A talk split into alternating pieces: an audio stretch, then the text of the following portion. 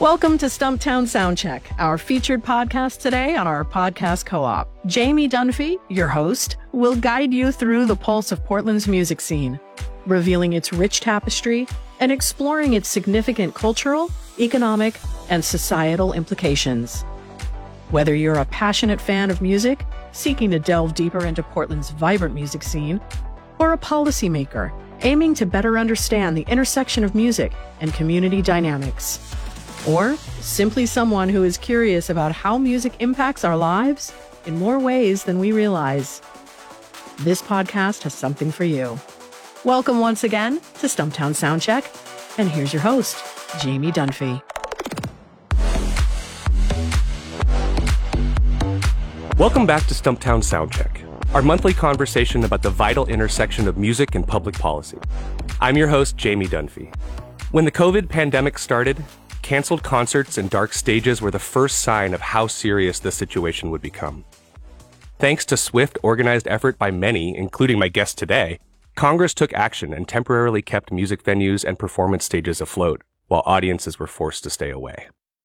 Four years later, those audiences haven't returned in the same way. Costs have gone up, livability issues and bad behavior on the streets impact venues both directly and indirectly, and unchecked corporate monopolies are decimating the independent music venue industry in every major city in America. My guests today have been at the forefront of the fight for our independent venues both here in Oregon and across the nation. Jim Brunberg is the owner of both Mississippi Studios and Revolution Hall.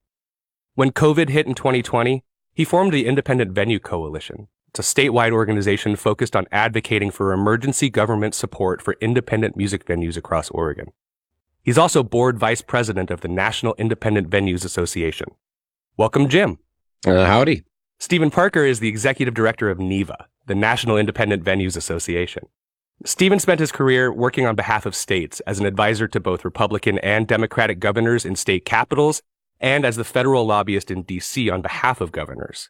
He also served for a decade as the national leader of the National Governors Association. Welcome, Stephen. Great to be here. Jim, starting with you, let's start with a little bit of recent history. Tell me about the COVID pandemic and how the Save Our Stages bill came about. Well, there was a lot of siloed folks operating music venues across the country. And we were fairly disconnected in a lot of ways, which may seem surprising, but our industry just kind of works that way. And one of the reasons we came together so robustly is that we didn't know each other that well. And we were able to, like soldiers in the trenches, just dive in to a project that was, was new to all of us. And we knew that something had to happen. The government was shutting us down. And however you look at it, whether it was the right thing or not to do, I happened to fall on the side of, yeah, it was the right thing to do. I think it saved lives. States that were closed longer had better survival rates. But in any case, we needed help as an industry and we knew it. So we connected together in ways that we had never done before all across the country. And maybe there were about 60 of us, people from every state, just about, who were super determined to get in a very organized manner, get a a law passed that would make it so that forced closure like this would result in some help, some financial help. And that's basically what happened. We just all started to get to know and to understand the way our government works. A lot of us had never done any kind of advocacy at all. I mean, I'm a musician, lifelong musician. I had never reached out before to folks in government and asked them for help.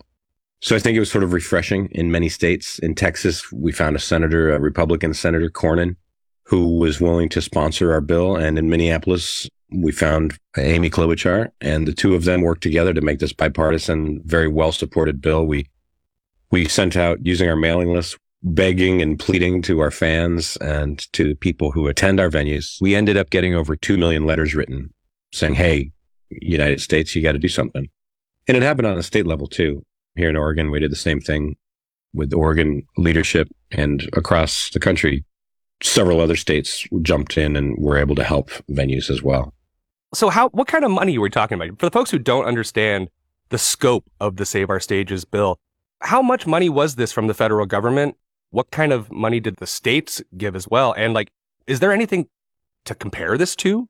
No, we asked for quite a bit. For many states, this was an 18 month total halt in commerce and total halt in programming. Theaters couldn't put on plays nobody could do anything for up to 18 months. So we asked for a lot. We didn't get as much as we asked for, but when you add it all up across the country, and one thing we learned from this, it's a lot of money. We received $16.25 billion spread across the country to Broadway musical halls, to large venues, small venues, little mom and pop places in Elkin, Nevada, in Elgin, Oregon. There were so many different types of entities that were helped by this bill. It was the largest arts funding vehicle in the history of arts funding by far. It, the 16.25 billion dwarfed the entire NEA budget pretty much since its inception, if I understand correctly. But that's really what it took when spread wide and when distributed to help save these businesses during the pandemic. It didn't do anything post pandemic for the effects that we're still seeing of the pandemic because the pandemic changed people's behavior and it changed the way that people feel about going out in public and it changed people's habits. So it didn't do anything to help that, but it did get us through the pandemic.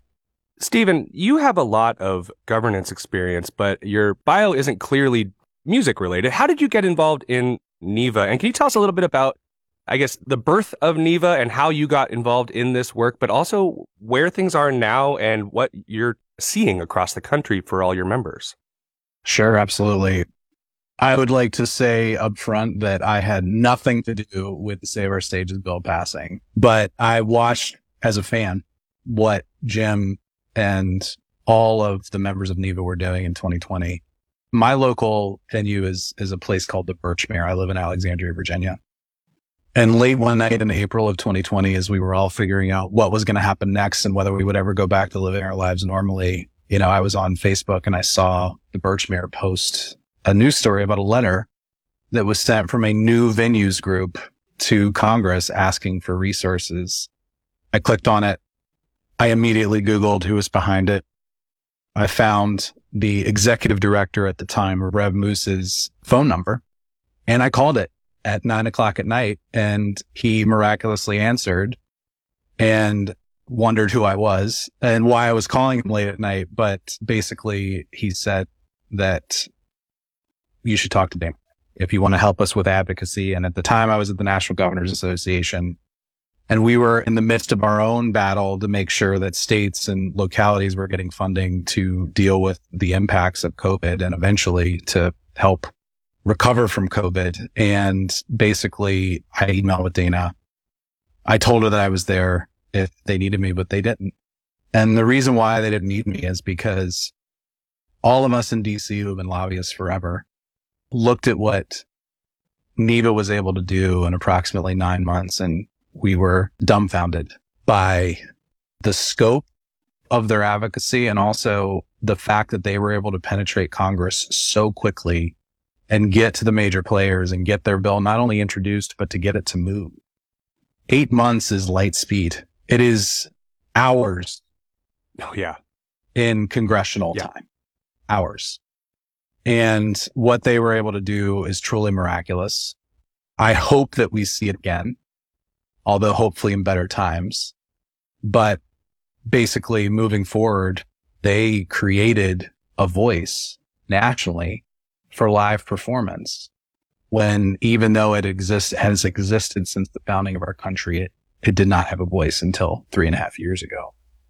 And thanks to Jim and his colleagues, it now exists. So I got involved because I was a fan and I am fortunate that I stayed in touch with Moose and members and the board and was selected for this job a year ago. And it's been a hell of a ride. Jim, you mentioned that historically the music venues have been pretty siloed and disconnected from each other, relatively head down and focused on the business, but not able to look up and identify the community around them. Now that the Independent Venue Coalition and the National Independent Venues Association exist and have robust leadership and robust membership, what is been the change in the community? What have venues been doing differently? How is the business different on that side of it? Oh, it's it's hugely different in a good way. Many facets of it. When I said that venues are siloed, I meant sort of from each other. venues are very familiar with their own communities. You know, the, the hideout in Chicago, for example, has an incredible community of people that are associated with it. it the venue itself is used for all types of events, political think tanks, local ways that the neighborhoods get together to figure out how they're going to make the region a better place. Musicians, obviously, comedy nights, the community is strong within each venue and as its tendrils go out into the community around it. But for example, I didn't know Dayna, the First Avenue folks in Minneapolis. I'd played the venues even as a musician. I'd played two or three of her venues in the past, but I didn't really connect with the business and what they were all about, even though I ended up you know, opening my own venues. There's just something, like you said, you just kind of have to keep your head down and just the margins are pretty tight. So to run a venue and have it survive is quite a bit of work. So once you're in there, you just kind of do it. But now we have meetings every week, several meetings every week, different types of community meetings where venue owners get on and talk about the good things that they're doing with their local folks, or they talk about advocacy that they're working on, ways that we can ad- advantage the industry as a whole, the, the performing arts industry. And there are new initiatives. A huge one is that we're going to fix ticketing. We're going to work together here. We have a bill that is in the Senate right now that we are working on called Fans First. It was originally called Fix the Tix for anybody who's been tracking that. And we're figuring out a way that these secondary and tertiary ticket sellers won't fleece the people or practice deceptive practices against ticket buyers. They do all kinds of wacky stuff to make billions of dollars of profits every year, but they don't actually provide any service. They buy up all of our tickets using bots and then resell them at whatever the market will bear, which sometimes causes situations like what you saw in Taylor Swift. Now it's really, it's a customer service issue for us because you might think, well, what's wrong? What, what's that to you venues? You're still selling the tickets. But for us, we really are tightly enmeshed with the patrons that come to my venues, Mississippi Studios, Revolution Hall, Polaris. The people who come to visit my venues have to be happy or it's not going to work. And if they buy a ticket from a StubHub or something, it ends up not being a real ticket. That's a trust issue between us and them. And we have to explain to them, oh, sorry, that's not a real ticket or we didn't charge $400 for that ticket. That was the tertiary market. So we're getting out into the community and helping prevent stuff like that. But we're also exchanging ideas and we're more connected now and we exchange ideas about how to better serve our communities, which is really great. As a former musician, the fragmented state of the music industry was something that I always recognized. And because everybody was head down and focused on getting things done, I love that there is open dialogue and continued advocacy and continued partnerships being built around this that does lead me to my next question. What are the new challenges? You were mentioning that the, the audiences aren't returning in the same way. And every major city in the country is facing some serious livability issues. Stephen, starting with you, what are some of the challenges post COVID that venues are facing right now? So the first uh, that you've probably been reading about lately in Pollstar and on CNBC.com is inflation. We know that broadly in this country, inflation has slowed, but that hasn't changed the dynamics for venues. Venues are still recovering. Small venues are in an uh, especially vulnerable position right now as they continue to recover from the impacts of COVID. And many of them are not back to their 2019 ticket sales levels. And Jim is much better positioned to talk about the plight of small venues than I am. But broadly, what we're seeing is that costs are going up, labor is more expensive, and venues are still not bringing in what they were in 2019 in a broad variety of cases. And because of that, it's becoming harder for venues to stay open. We are seeing closures still because of the broad economic impacts that are still on venues and the pressures on them. The second thing that we're seeing is a change in consumer dynamics as far as what they're purchasing not only are ticket sales, especially at smaller venues, still recovering, but alcohol sales are, are going down. People are drinking less, or people are just buying less alcohol at venues or at festivals or at shows that promoters are putting on. And that is a critical income stream for venues. There was a theater in New Jersey that is a NEVA member that sent out an email last night that they're closing down. And the reason why they're closing down is because it was so hard to get a liquor license in their community. And then ultimately was the death knell for them. We need to address those issues and more, including restrictive sound ordinances, parking, transportation, the cost and kind of dysfunction of the performing rights organization system and a whole bunch of other things that members continue to bring up to us every day. But in the end, it's very simple. The main thing threatening venues is the fact that they're still recovering and costs are going up. And we've got to figure out how to bridge that gap for them soon because we may lose some venues and some promoters and festivals that we'll never get back. I would add to what Stephen said that we've lost a quality of experience in the in venues that we're we're working on trying to get back in that a couple of things. Folks don't hang out after the show like they used to. The best thing in the world is after a great show to see people standing around or sitting around talking about what a great show it was. And we used to have that, but now I think because people are still in Oregon anyway, people are still sort of wary of crowds and they, they leave. I was just down in Austin, Texas and it's not like that there. It's much more of a, of a hang. But in some of the states where, especially the states that were closed longer, Vermont, California, and Washington and Oregon, folks have gotten out of the habit of seeing it as a place to just chill after the show. We also have lost our older generation, and this is huge.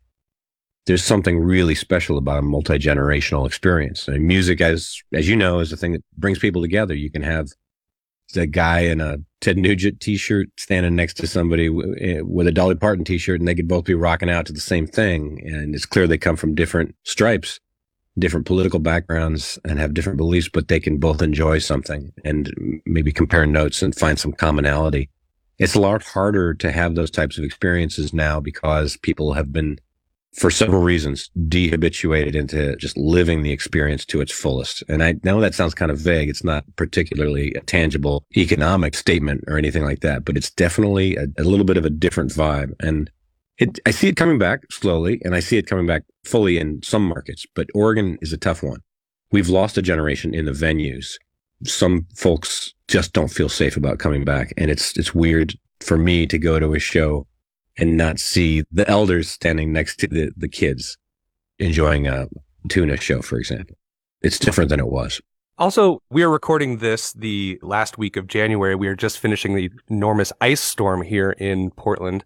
I imagine that though severe weather cancellations are also having a big impact on venues. What did that ice storm have as in terms of an impact for you here locally, Jim? It was like post traumatic stress about thinking about COVID, having to cancel shows, and the spe- the specter of canceled shows was very frustrating. It, it, gave me a pit in my stomach that reminded me of this pit in my stomach that I had during COVID. Just bands that have driven all the way up from San Diego to do their their first show at Mississippi having to cancel. There's just a lot of nervousness all through the industry on that. You lose a, a couple of shows a month and you're pretty much in trouble. So when you lose four or five shows in a week, it's affecting your bottom line in ways that you can't really recover from. That's a great transition to my next question because just a little bit of a story. There's a very small music venue here in town called Turn, Turn, Turn. And a number of months ago, they reached out to Music Portland and to me directly because on a Monday, the city of Portland updated their crime statistics website. And by five o'clock that day, their liability insurance had called them and canceled them because the number of 911 calls on their city block were so high that the liability insurers decided it was too high of a risk and they dropped them. And then the city of Portland denied them the emergency liability insurance because they'd had too few employees. They have been struggling to recover from that shock to the system.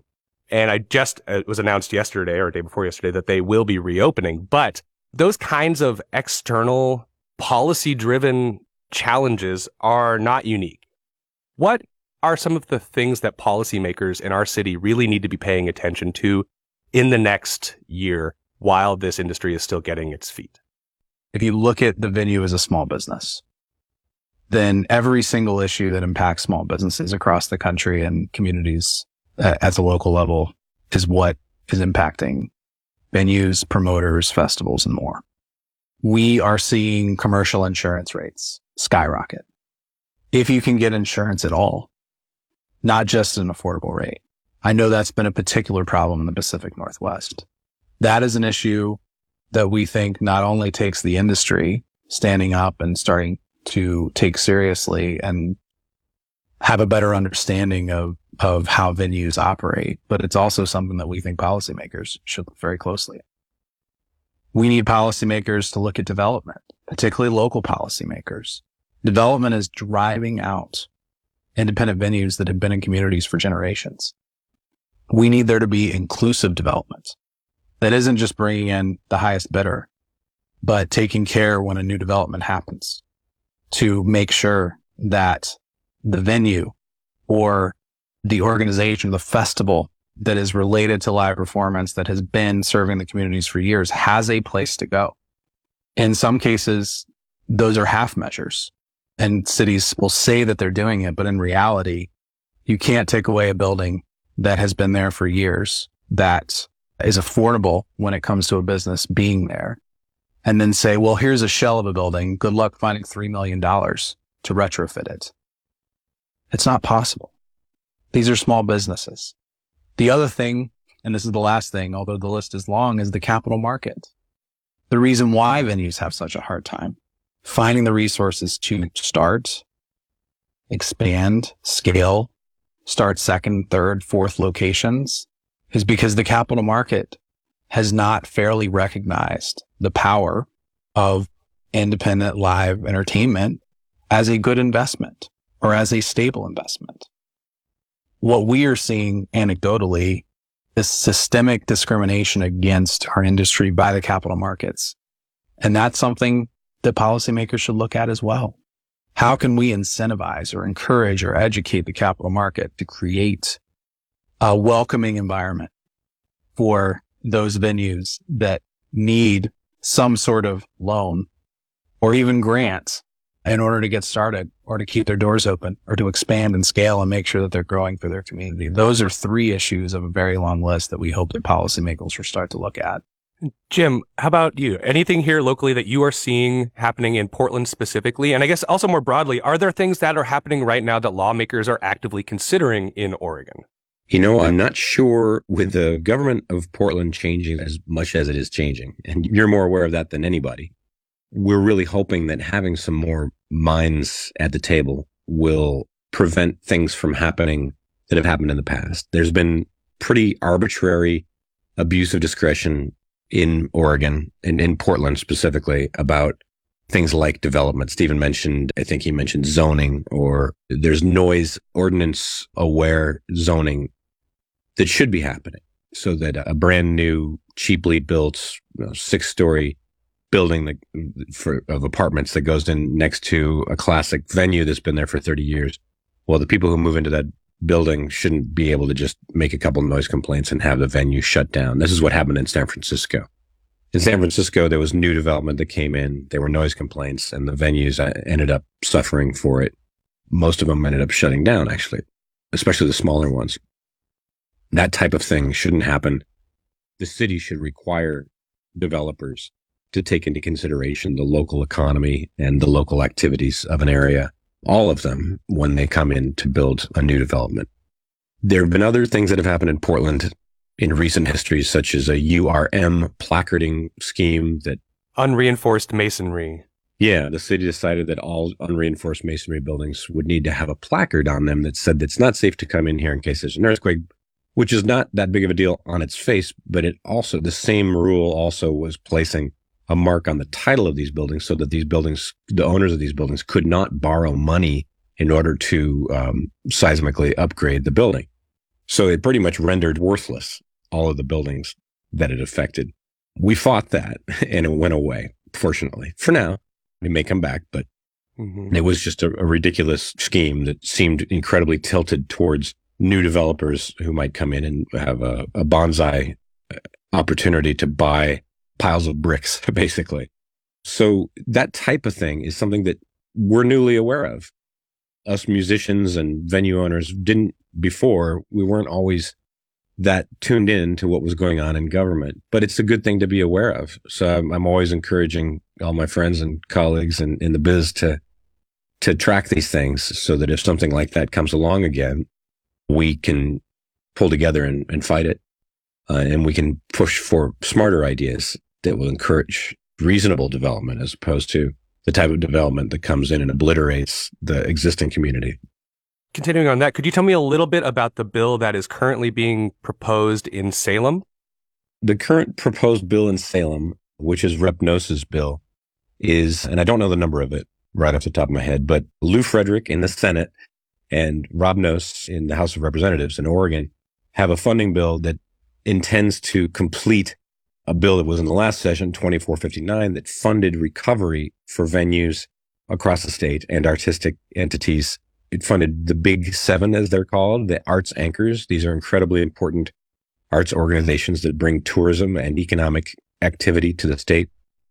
These are organizations like the Symphony here in Portland, the uh, High Desert Museum in Eastern Oregon, the ballet, the art museum, and they had a funding mechanism in the last session that would uh, distribute $50 million around the state to help invest in the recovery post COVID of these entities. For some reason, when that bill got to leadership, it got carved up and only 7 million of it or so went through. For my interests, that is the independent venues that were named. There were 80 of them that were named, 79 independent venues. They did get the funding that was requested, but the seven arts anchors and then all of the creative advocacy coalition entities and the general fund did not get funded. So basically we attribute this to the fact that there was a walkout. There was a Republican walkout and it was an abbreviated session and there were some quick decisions made that weren't maybe the smartest decisions because it's not smart to not fund the arts. You have to invest in your communities. You have to invest in the parts of your economic system that give back the most. And it's been proven time and time again that the arts has an incredible kickback to the world at large in terms of its economic impact, in terms of how it enriches the communities, in terms of how it gives a voice to those who would otherwise be voiceless. So this new bill just simply is a completion of the bill that got carved up in the last session. And so it funds a general fund of, I think, $13 million for any arts organization to apply to for help and recovery funding. And it funds about the same amount, I believe, for the arts anchors. So we, we're going to be out there pushing real hard for that to pass. That's fantastic. Stephen, are there exciting things that are happening in other places around the country right now that the city of Portland and the state of Oregon should copy and try to model in order to support our venues here?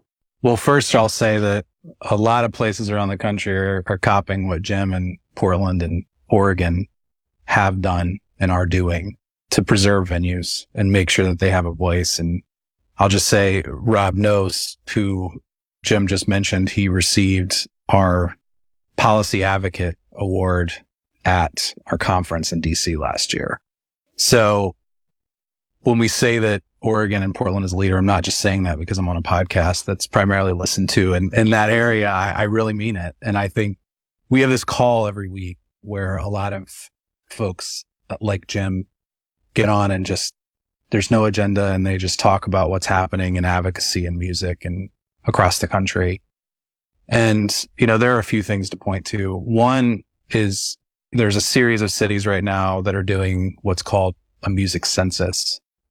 And that is in partnership with Sound Music Cities, many of our venues and city governments across the country from Sacramento to two days ago, Nashville announced that they are going to be talking to musicians and venues and everybody in between as far as the music ecosystem goes to talk about what the government can do better. And that sort of data and research is so critical for us to know what to do next and also to know where the gaps are and how we can better serve the music community, particularly artists and the workers that are employed throughout the music industry and communities all over the country, not just Music City, but communities like Portland, but also places like Des Moines and places like Columbia, Maryland that have venues as well.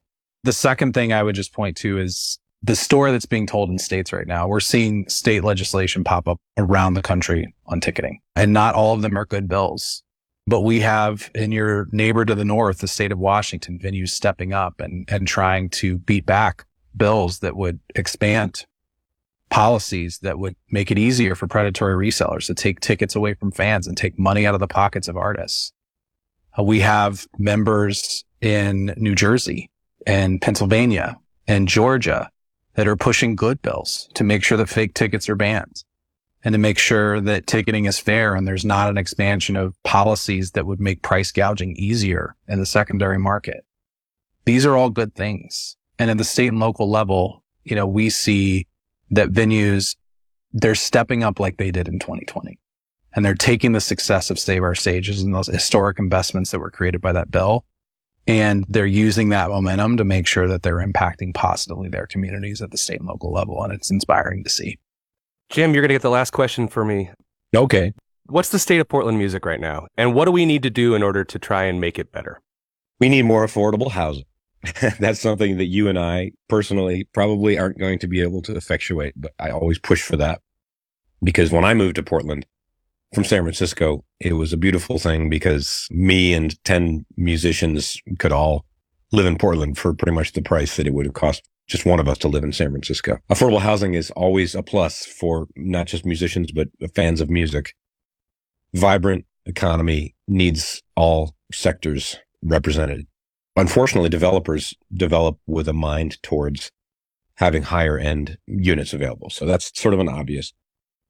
I would just encourage people to come out and spend as much time as possible getting away from streaming. People got into the habit of streaming. So lame. Come on, people. Netflix is so 2012 to sit around your house and watch movies by yourself or with a couple people isn't nearly the rich, fun experience of going to hear live actual performers on a stage somewhere, whether it's a Shakespeare play or whether it's some a cappella improvised experience or whether it's a punk show. I guarantee you, you'll have memories that, that will stay with you for your entire life and you'll learn something and you'll meet people. So getting people out of their houses is a challenge when, when the state has made it so that, that all they could do for 18 months was stay at home people found ways to entertain themselves at home, which is great. And I'm glad they did. But now it's time to rejoin each other, to stand together and enjoy concerts together. The music is there. The bands are incredible right now. There are so many people who make music didn't stop making music during COVID. They kept doing it because they had to. It's an imperative. It's in your blood. It's in your heart. You just keep doing it. The art is stronger than ever. It's that the audiences aren't completely back yet. And the audiences that are there are amazing. You can tell that the people who kept coming and the people who showed up the day after we opened post COVID, the first, you know, before the Delta wave, when we were open in the late summer, I think of 22, I think it was, they were stalwart souls. Those shows were tear jerkers. They were, it was just so amazing to be in the same space again with each other and enjoying a common thing that was amazing. And it still is. It's still just like that. It's just that we have not, as Stephen said earlier, we haven't gone back to the types of numbers that we had in 2019. A really special show will come through like Devo and people, you know, it's their 50th anniversary and it's, and it's sold out because they're never going to tour again. It's their final tour. Well, of course, it sold out instantly. And we had all the associated problems with tertiary ticket sellers and resellers getting in there and mucking it up and saying that they had tickets for sale when they really didn't have tickets for sale and all that happened. But the show itself was incredible. And people in the audience were just, there were all these 60 year old men with tears flowing down their cheeks. It was an incredible experience to watch these people come together and to know that it was the last time they were going to see Devo and everything. But as the venue owner, I can look at the receipts and I know that we had 15% no shows 15% of the people who bought tickets for Devo didn't come out. And that means that they either got cold feet. I mean, it was such a hot ticket. Everybody talked about it. There was a huge aftermarket blitz by the ticket resellers to try to resell tickets and everything. How can it be that 15% of people who buy a fairly expensive ticket to see an incredibly legendary band are buying their ticket and then deciding to stay home that night? That is a huge problem. Some nights it's as much as 25% non-redemption rate is what it's called. 25% non-redemption rate means that people have bought a ticket to a show, and then decided not to go. That's because there are these habits that people have gotten into where I think just they're watching Netflix. I, don't, I don't think that many people are sick. I think that folks are just out of the habit and have lost touch with that magic you experience with other people at a live performing arts event. So I would just encourage people to have the courage to go out. Absolutely. Thank you. That's exactly correct. Well, we've reached the end of our conversation for today. I want to thank Jim Brunberg and Stephen Parker for joining me this afternoon.